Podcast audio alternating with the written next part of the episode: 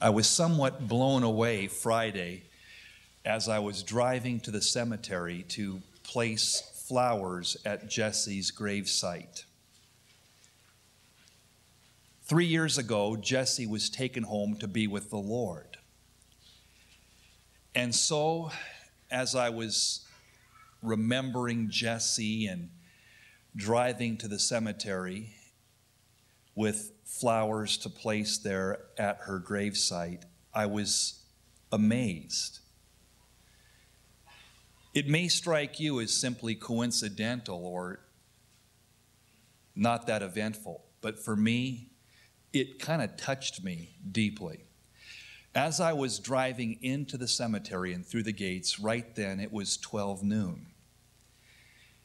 And my radio was on in my car, and the dial was set where it always should be AM 1300 KAPL. And Chuck Smith came on right then as I was driving in with the word for today. And the reason that I was blown away is because as I was passing through the gates and driving in and hearing Chuck come on the air, I was amazed when he presented his text for the sermon that day. He asked the people to turn to Jeremiah chapter 29, verse 11. And to me, that was remarkable. I thought, what are the statistical probabilities? What are the odds that I would be pulling into the cemetery, remembering Jesse's third year anniversary, being taken to heaven, and that verse coming on the air even as I'm driving into the cemetery? What is the statistical probability of that happening? Many of you may not know, but that verse is extremely important to me personally. Jeremiah 29 11 says, I know the thoughts I think towards you, thoughts of peace and not of evil, to bring you to an expected or a glorious end. That verse first came alive to me in a most interesting way in 1982. My first wife, Terry, and I were driving to Mount Bachelor to go skiing when our car hit some ice and spun around and wrapped around a tree. The next thing I knew, I was in the ambulance being taken down to Rogue Valley Hospital. And as I came to, I looked at the attendant there in the ambulance and I said, How is my wife? And he said, She's fine. And I said, No, she's not. And I said, Yes, she is. And I said, She's in heaven. And that attendant looked at me and studied me carefully and chose right then, as he made a decision, to tell me the truth. He said, You're right. She's no longer with us. And right then, as I began to fade away a bit, the Lord spoke to my heart I heard the word of the Lord. Now, if you've been here very long, you know that I don't say those things lightly. I'm not one that believes that people should go around and say, God told me. I believe those things need to be said most judiciously and cautiously. I'm not one that takes that phrase lightly. But God spoke to me. As I was in that ambulance, a voice was heard, and it seemed to me to be almost audible. I'm sure it wasn't, but it was so powerful and so real to me that it seemed to be audible. And the word was, I know the thoughts I think towards you, thoughts of peace and not of evil, to bring you to a glorious end. I didn't even know that I knew that verse. You see, right now, in these days, that verse is well known. You see it on plaques. It's enjoyed a, a wonderful exposure in the Christian community. But at that time, in 1982, that was a verse that I didn't even know that I knew. I never taught on it. I never thought much about it. Oh, I'm sure that I read it before, but it wasn't in my memory per se. It wasn't something which I was familiar with. But that day in the ambulance, I heard the Lord. And that was the word he gave to me. The next thing I knew, I was in the hospital talking to some people, and the phone rang. And it was my pastor, Chuck Smith from Calvary Chapel, Costa Mesa. And Chuck got on the phone and said to me, Jon, I've got to share something with you. He said, The Lord would have you know, I know the thoughts I speak towards you or think towards you, thoughts of peace and not of evil, to bring you to a glorious end. That's the word of the Lord for you. And I said, Chuck, that's amazing. I said, I was just telling somebody that that was the very word that I heard in the ambulance just an hour ago. Again, you may say it's coincidental. I don't think so. So, that verse was very important to me. That scripture had a huge impact upon me. God said, I know the thoughts I think thoughts of peace and not of evil, to bring you to a glorious end. I didn't share that with a whole lot of people. I didn't share that with my kids as they were younger, and I just didn't go into that part of the story. I shared it with some people that were very close to me, including my good friend Rick Vesney. He knew the story. He knew the story of that verse and how important it was to me. So, three years ago, on November 15th, as I was sitting in the back corner right there. Morning worship was happening. And Rick was up in front, and I was sitting there, and the back doors opened, and my daughter Jessie came in, and she sat right about there. And she drove to morning worship as she would often do to worship the Lord before she went to school. And she was there worshiping, and I was sitting back watching. And then Rick, as he often does, opened it up for a time of prayer. My daughter Jessica stood up, and she said that day, Lord, I thank you for the promises of your word. And she said, I especially thank you for the promise. I know the thoughts I think towards you, thoughts of peace and not of evil, to bring you to a glorious end. And I tell you, that just grabbed my heart. Because Jessie didn't know how important that verse was to me. She didn't know the story I just told you. But she prayed that prayer, and that was it. She then walked out. She had to get to school. She walked by me with a wink and a smile and a thumbs up. Rick caught the significance of that moment as God has given him that kind of sensitivity. And Rick right then wrote a song which is on the radio, a song that is precious to me, Jeremiah 29 11. And so he's playing that song, writing that song on the spot. My daughter just prayed that prayer and she went out the doors. And not too many minutes later, I was tapped on the shoulder and told there was an accident. And my daughter Jessica was ushered into heaven. The last words I heard from the lips of my daughter Jess was Jeremiah chapter 29, verse 11. Interesting, isn't it? You may say coincidental. I say, I don't have that much faith to believe in coincidence in that way.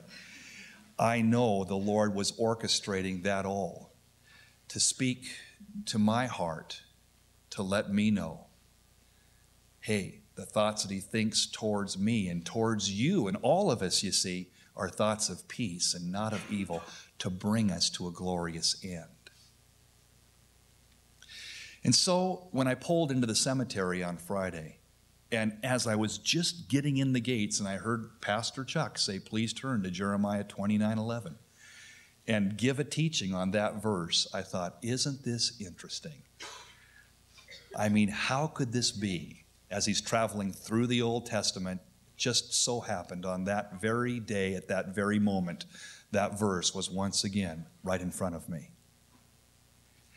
Now, I sat there at the gravesite and pondered these things, and I couldn't help but find myself saying, Lord, you are incredibly good. How good you are. You speak to our hearts. You're there in our needs. You're a very present help in time of trouble and difficulty. You've seen us through so kindly and graciously. You've proven yourself over and over to me, to my family, to the Applegate congregation. You've just been awesome, Lord. And He has. And then the Lord took me in my own time there at the gravesite to this story that I want to share with you because it's important. It's the story of a man whose name means the light shall shine. That's what his name means literally. The light shall shine, the light shall break through. But presently, he's in depression, he's in darkness, he's in a real grave situation because his 12 year old daughter is about to die. Turn with me to Mark chapter 5 and let's pick up on the story. Jesus had been over at Decapolis on the east side of the Sea of Galilee. Now he sailed back over the sea towards Capernaum. And he gets out of the boat that he's in, and people began to gather round about him. And behold, verse 22 there cometh one of the rulers of the synagogue, Jairus by name. And when he saw Jesus, he fell at his feet and besought him greatly, saying, My little daughter lieth at the point of death. I pray thee, come and lay thy hands on her, that she may be healed, and, and she shall live. And Jesus went with him, and much people followed him and thronged him. For 12 years, Jairus, it would seem, had it made in the shade. You see, he was the ruler of the synagogue.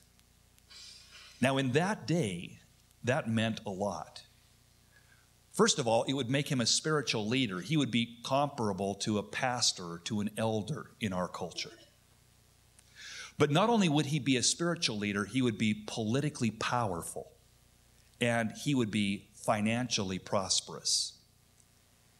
This guy was spiritually looked up to, politically potent, financially well taken care of. And for 12 years, his house was filled with the laughter and the lightheartedness and the love that a daughter, that children can bring. Mom and dad, you know this to be so. You know the unique laughter and love and lightheartedness that kids can bring into the home for 12 years. Jairus, it would seem, had it made in the shade. Everything was hunky dory. And then, suddenly, in a moment time, suddenly, unexpectedly, no doubt, his daughter came down with a sickness that would throw him off balance, that would send his head reeling his daughter, his little daughter, his, his only daughter, his 12 year old daughter, is now dying. How do I know that he was reeling? How do I know this affected him so radically? Because look what he did. He, he runs to where Jesus is and he throws himself at the feet of this itinerant rabbi from Galilee, Jesus. He heard the stories about Jesus healing people. But you see, you got to understand that such a move would place Jairus in real jeopardy. He could lose his position as the ruler of the synagogue. He could be ostracized in his business. He could lose everything financially. He could be an outcast in the community, but it didn't matter because his daughter was dying. His daughter was dying. Mom and dads, you understand that. Nothing else matters at a time like that. And he runs and is ready to jeopardize position and power and prosperity and everything to see his daughter saved, to see his family kept intact. And he falls at his feet. Come with me. He begs, Come with me to my house. My daughter is sick grievously. And Jesus says, Okay, because our Lord never turns down anyone who's in need. When you read the word, you read the stories, you will see too that Jesus never turned his back on any person who came to him with a need. And Jesus said, Okay, I'll go with you. And so they go. Jesus went with him, and much people followed. And the plot thickens. Verse 25 a certain woman which had an issue of blood 12 years and had suffered many things of many physicians and spent all that she had and was nothing bettered, but rather grew worse. When she heard of Jesus, came in the press behind and touched his garment, for she said, if I may touch but his clothes, I, I shall be whole. Interesting. Here's Jairus. No doubt his eyes swollen with tears. No doubt in his heart there were certain fears. Come on, Jesus. There's no time to waste. Rabbi, come quickly, he would say plaintively. Come. My daughter is dying. I'm losing my family. Come. And on the way, a woman, a woman, a woman who had been suffering hellishly for 12 years. See, while Jairus, for 12 years, had his daughter in the house. For 12 years, Jairus, everything was hunky dory. For 12 years, everything was cool. When, in a moment, everything changed radically. His world fell apart in a moment.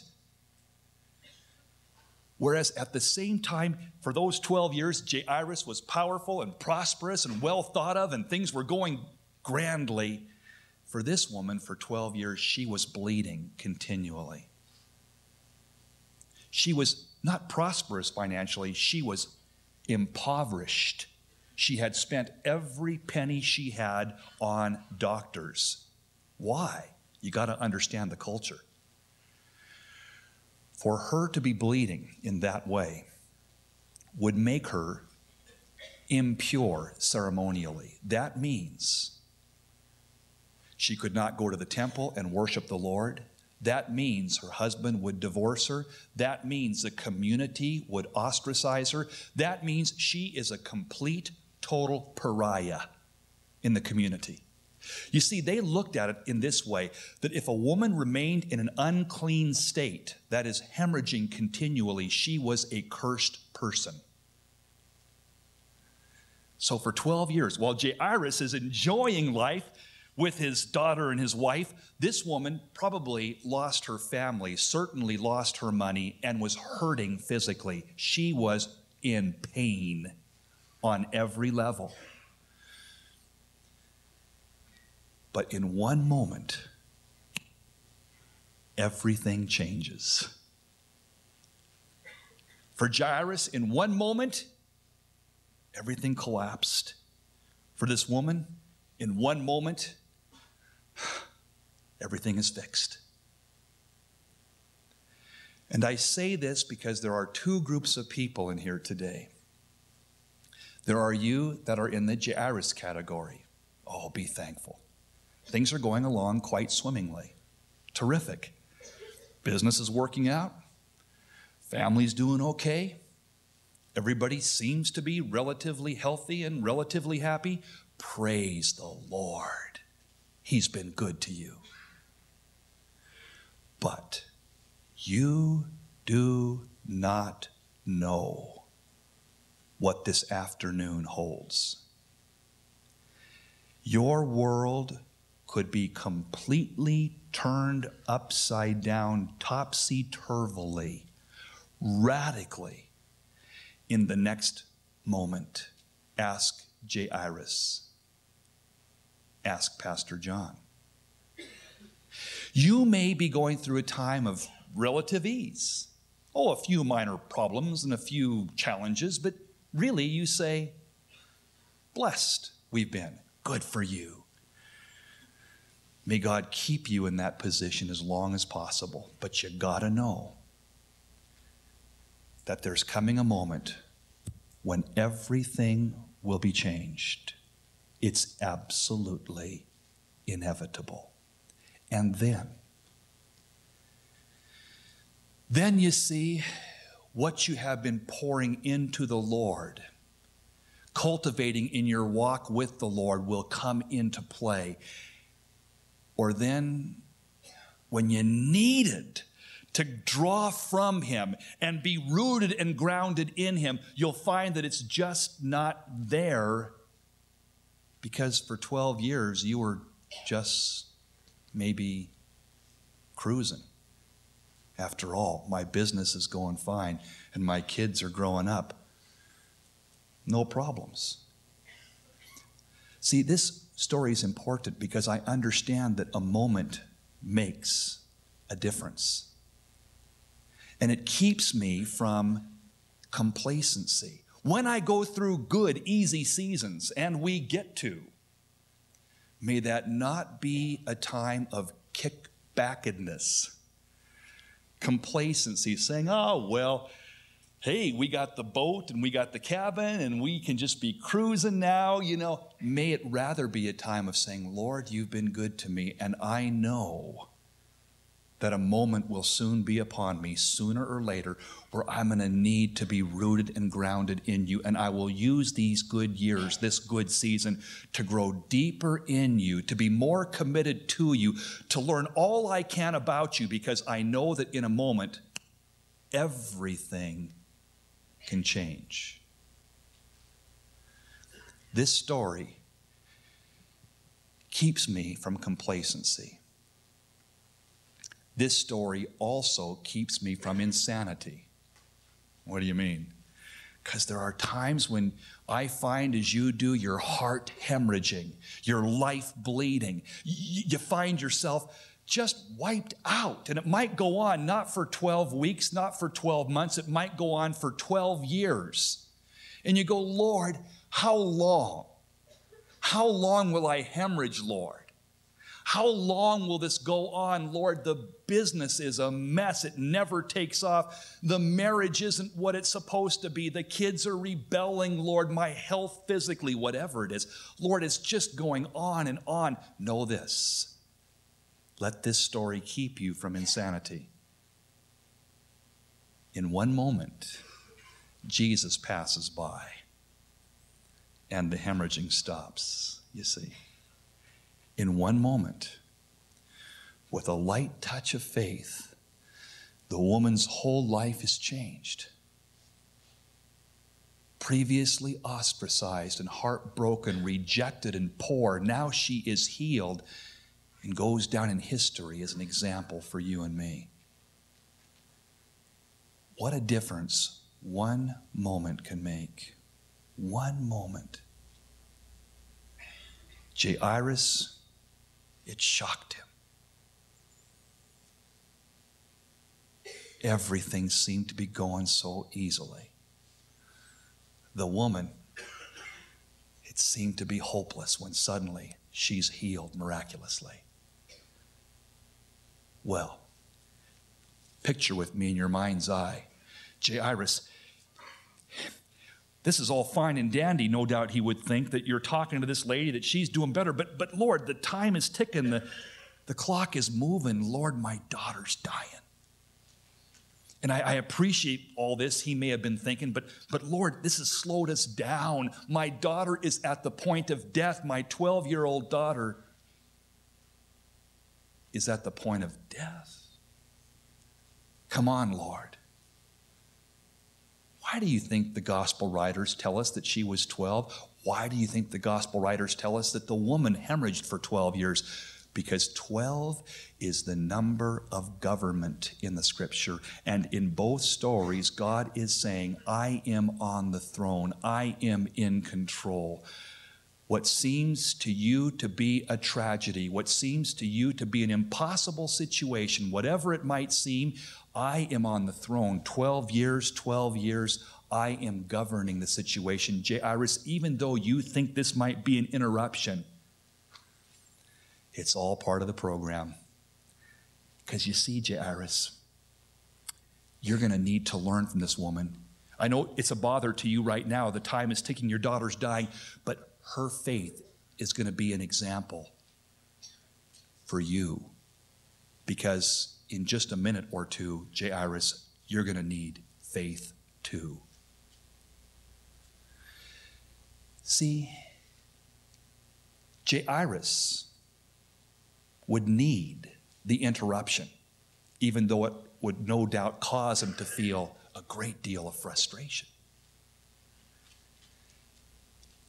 He would need to see this woman to learn something about faith because experience is the best teacher, gang, but it doesn't need to be our experience.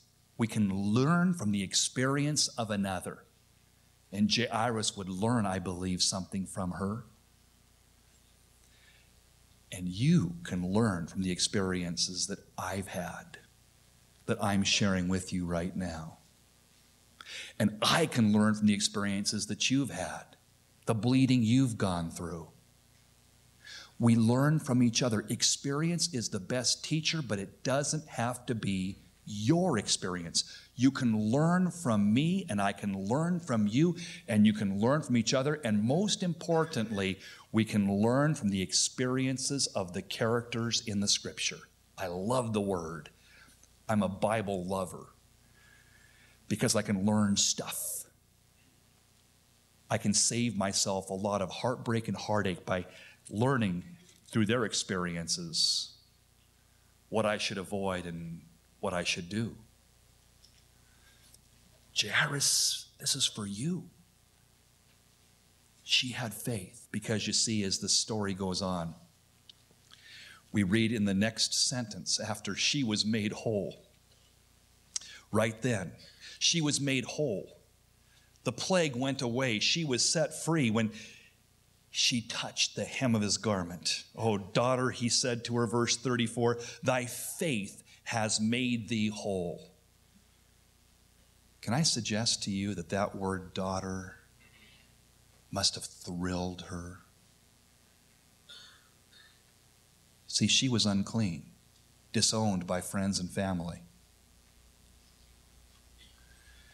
She wouldn't be accepted by MCI. No friends and family program for her. She was ostracized. She was unclean. She was a cursed lady. And here's Jesus. Here's Jesus who says words that she had probably not heard for an awful long time Daughter. That must have thrilled her. Daughter, your faith has made you whole. Why did Jesus use the word daughter? What's Jairus thinking? My daughter. That's right. My daughter, Jesus. This daughter's okay. Let's go on our way. My daughter, you see. I suggest to you, Jesus was ingenious, as he always is. Not only comforting her, daughter, daughter, but causing Jairus to wonder, to wonder what's going on here. And as he spoke that beautiful word to her, verse 35, there came from the ruler of the synagogue's house certain which said, Jairus, your daughter is dead. Why troublest thou the master any further? Jairus, it took too long to get there. Your daughter is dead. It's over. It's done. Don't bother the master any further. Your daughter is gone. As soon as Jesus heard the word that was spoken, he said to that ruler of the synagogue, Be not afraid, only believe. Literally in the Greek, it's be not afraid, keep on believing. Don't freak out, Jairus. Don't panic. Don't get caught up in all the emotion. You just keep on believing, Jairus. Listen, I know the report, but I'm sharing with you the word. You keep on believing. Don't start doubting. Be not afraid. And that day Jesus suffered no man to follow him except Peter and James and John. And he cometh to the house of the ruler of the synagogue, and he saw the tumult, and them that wept and wailed greatly. There was a tumult taking place, there was weeping, emoting, wailing. The daughter of Jairus was dead. And when he was come in, verse 39, he saith unto them, why make ye this ado and weep? The damsel is not dead, but she sleeps. Why all this emotion? Why all this weeping? Why all this ado? She's just sleeping. Interesting.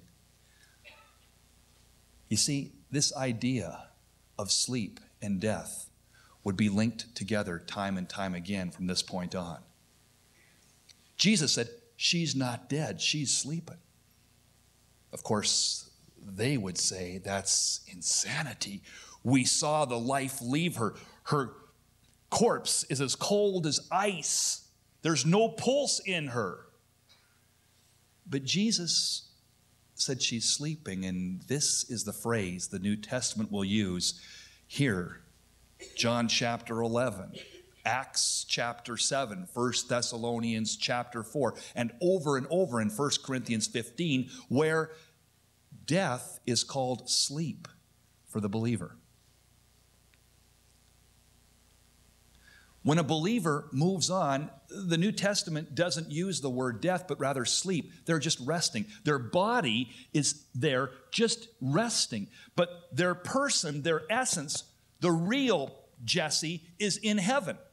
For to be absent from the body is to be present with the Lord. And there's coming a day when those that are asleep, we are told, shall arise, their body, but their person's already in heaven. And then we which are alive and remain shall be caught up, and so we shall all be together in heaven forever and ever.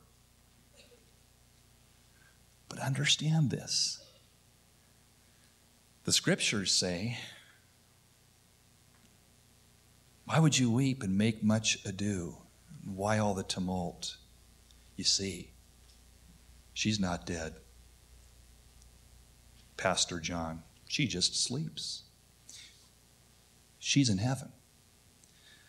And the body is just, if you would, sleeping to be resurrected in due season. And here Jesus says, Why all the weeping? Why all the tumult? She's not dead, she's just sleeping. And, verse 40, mark it with me. And they laughed him to scorn. Oh, oh, man, get real. Wake up and smell the coffee.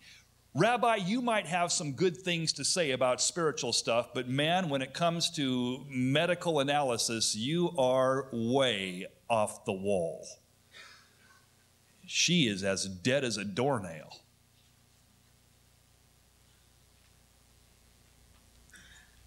They mocked him.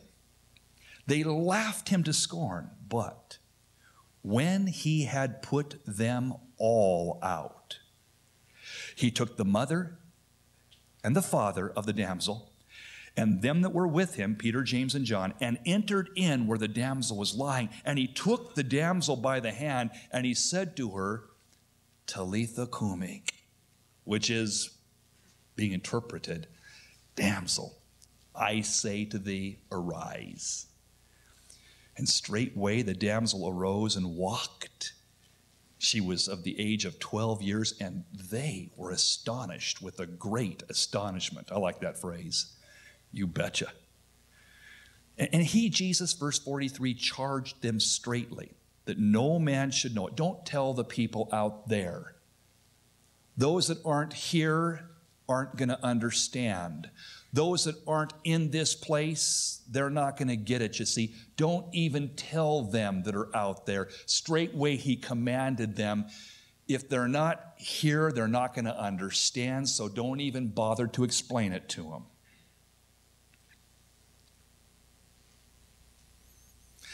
Inside, mom and dad and Peter, James, and John were astonished greatly.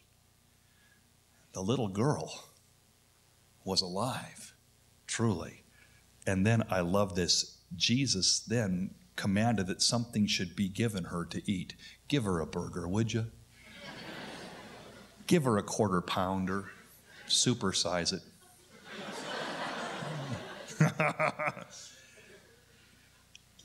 ah, the Lord.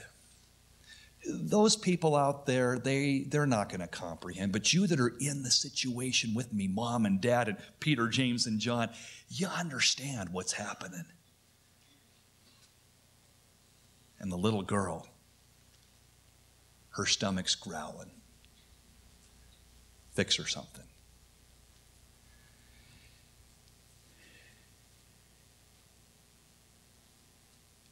You see, until you've been there, you don't really get it. But once you're there, you'll be amazed by it. Until you've been there, you can't really get it. But once you've been there, you'll be blown away by it. Outside, they were still tumulting. Outside, they were still weeping. Outside, they were still wailing, but inside, golden arches. They were eating. They weren't wailing. They were eating. How could this be? Because you know. You know what happens once you're in that time when, as you all either have been, maybe some of you are right now, all of you will be eventually when your whole world is flipped upside down and everything is suddenly shaken to the very core.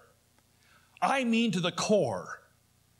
I'm not talking about a ding in your car or a bill that's overdue. I mean the event that shakes everything to the core. Your whole thing is totally topsy turved.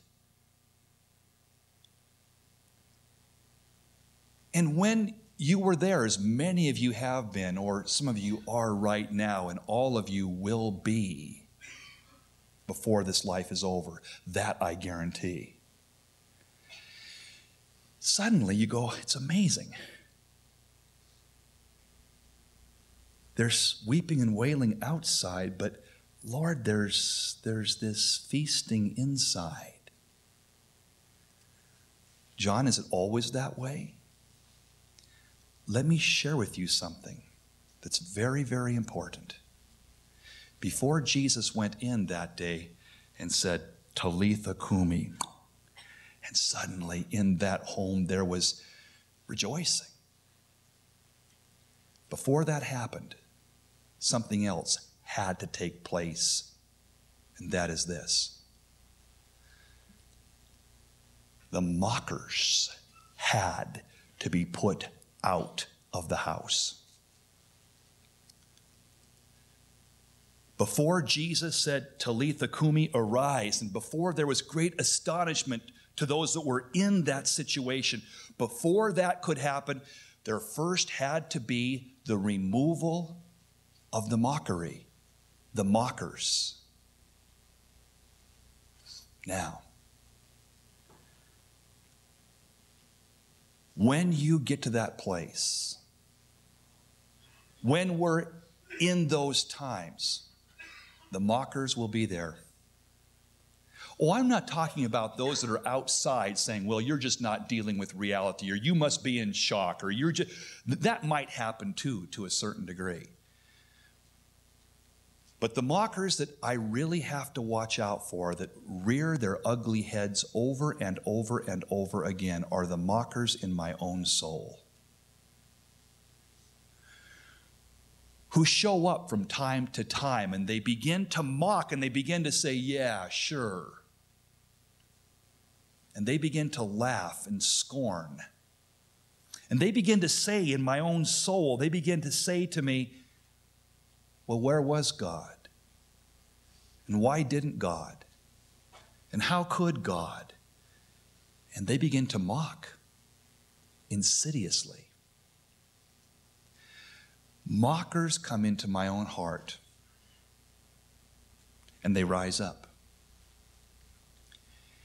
At that moment, when I deal with that, and I do as well as you, and if you haven't, you will, so listen carefully. You might be sitting there right now saying, What is he talking about?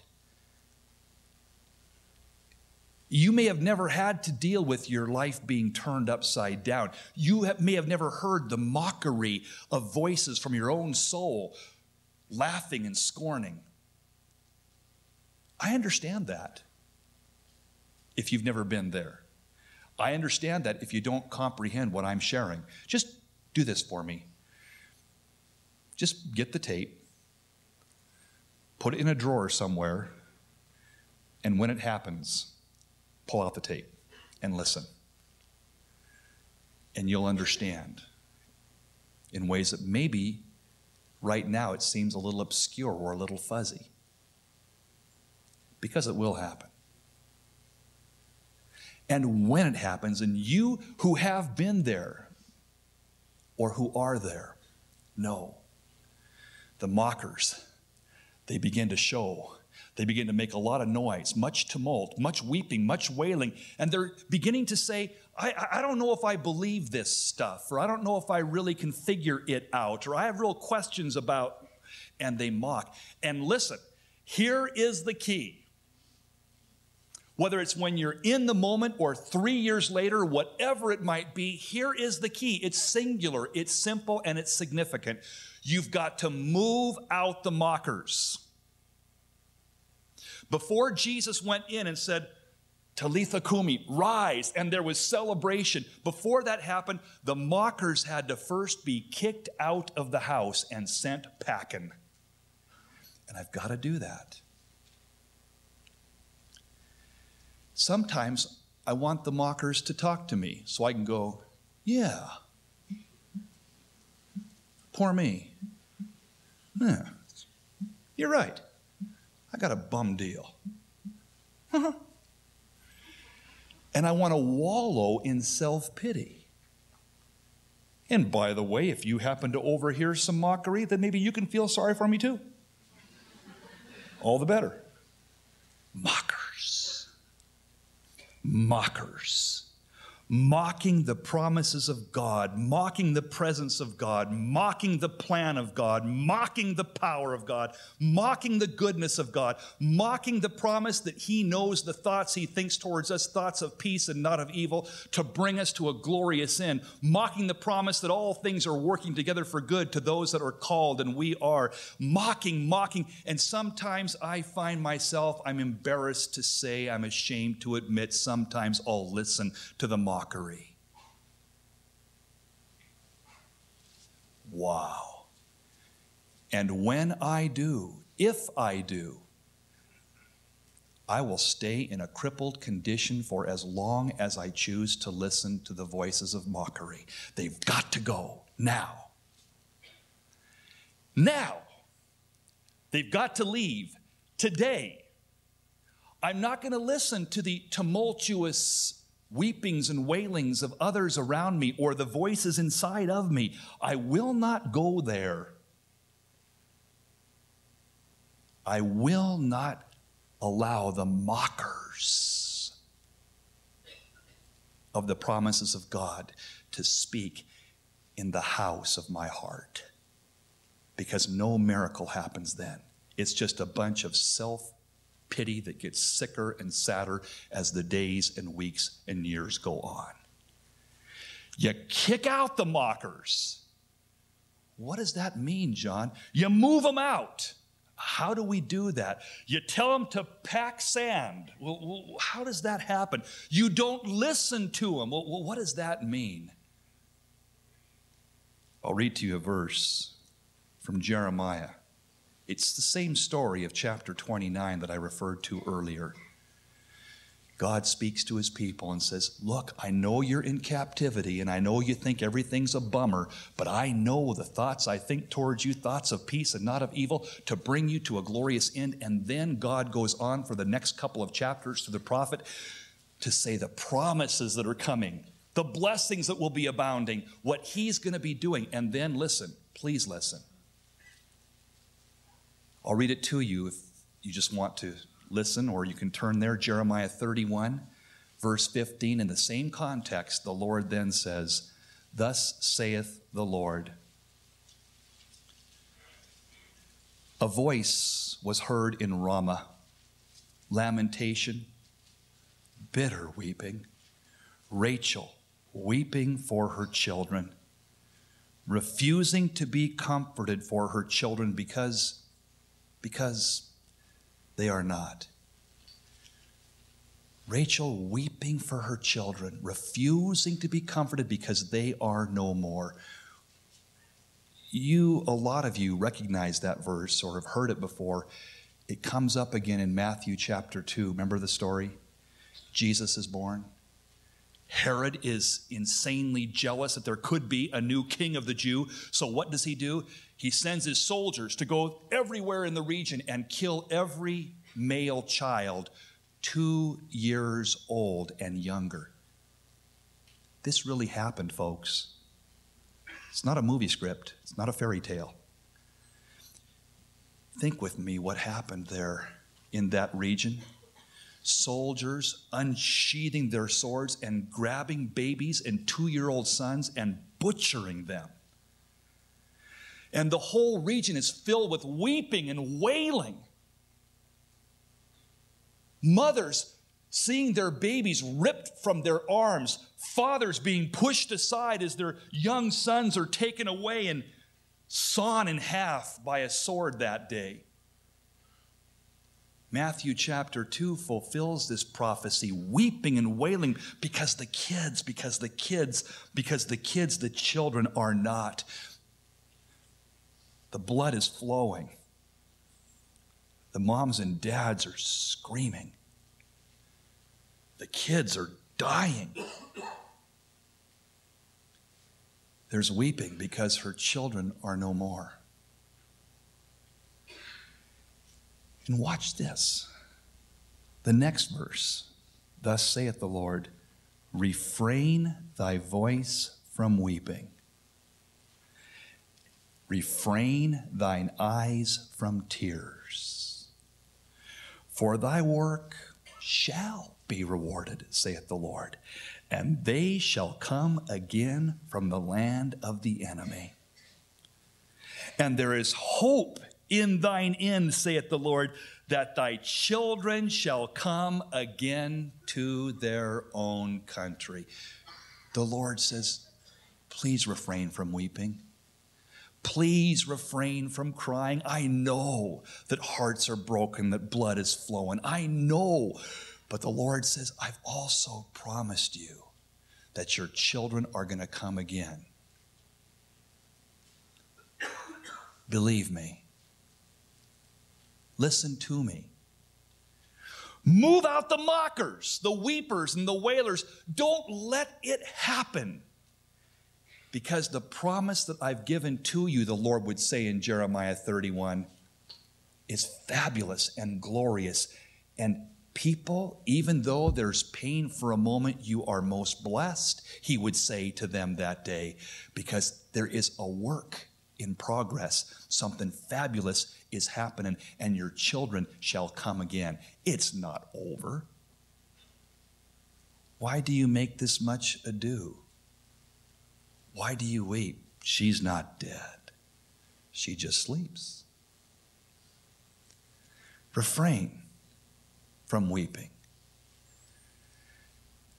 Understand that your children will come again.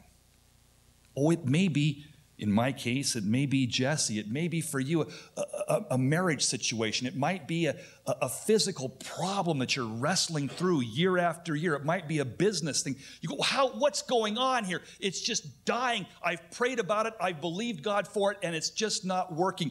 Listen, refrain from that kind of mentality. Move out that mockery. That's a mockery against God. Whether it be for your teenager that's rebelling or whether it be for your marriage that's hurting, you move out the mockers. Refrain from weeping, refrain from tearing, because the Lord says, just believe what I've told you. What has He told me? I know the thoughts I think towards you thoughts of peace, not of evil, to bring you to a glorious end.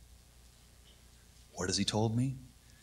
John, all things are working together for good to those that are the called according to his purpose. That's you.